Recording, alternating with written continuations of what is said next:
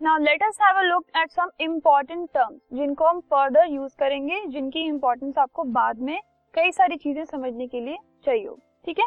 अब first term that we have is malleability what is malleability malleability is the property by which a substance can be hammered और beaten into thin sheets without breaking ठीक है? वो property जिससे अगर हम किसी भी चीज़ को हैमर करें या फिर उसको बीट करें तो वो शीट की फॉर्म में कन्वर्ट हो जाए विदाउट ब्रेकिंग ऐसा भी नहीं है कि जैसे अगर हमने एक चौक लिया चौक को हमने हैमर किया तो वो सारा बिखर जाता है वो तो कभी शीट में चेंज नहीं होता.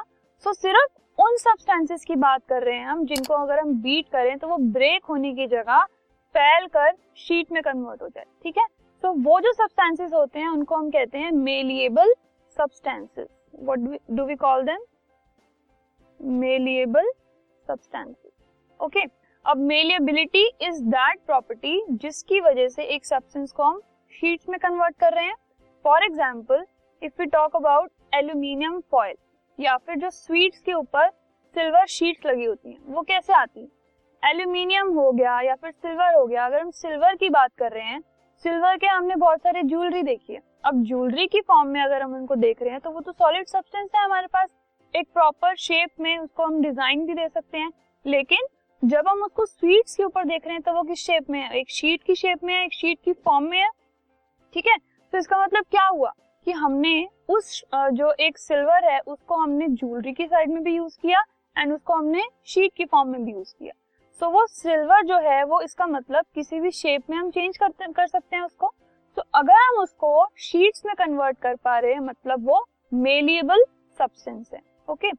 और शीट में कन्वर्ट होते होते वो टूटता भी नहीं वो एकदम उसमें बिखरता भी नहीं ठीक है?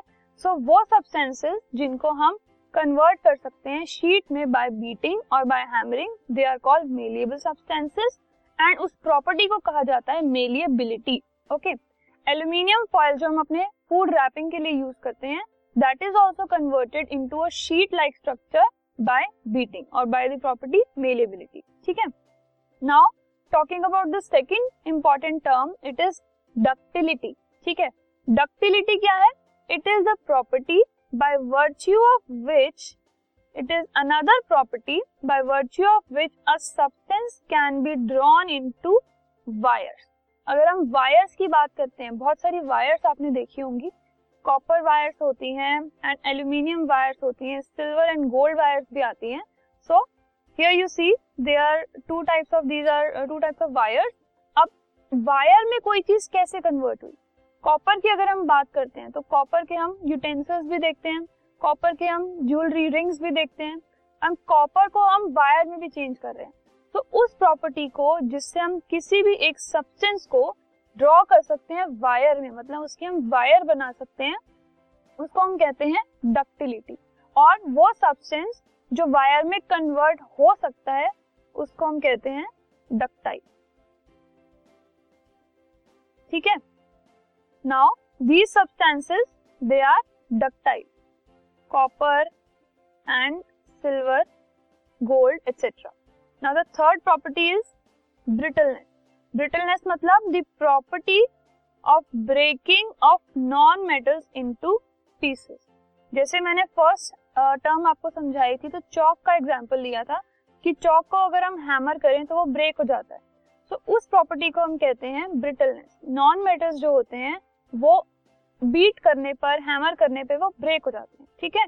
तो this property is known as brittleness now These were the important terms. We will use these terms in further topics. Let us now move on to our next topic.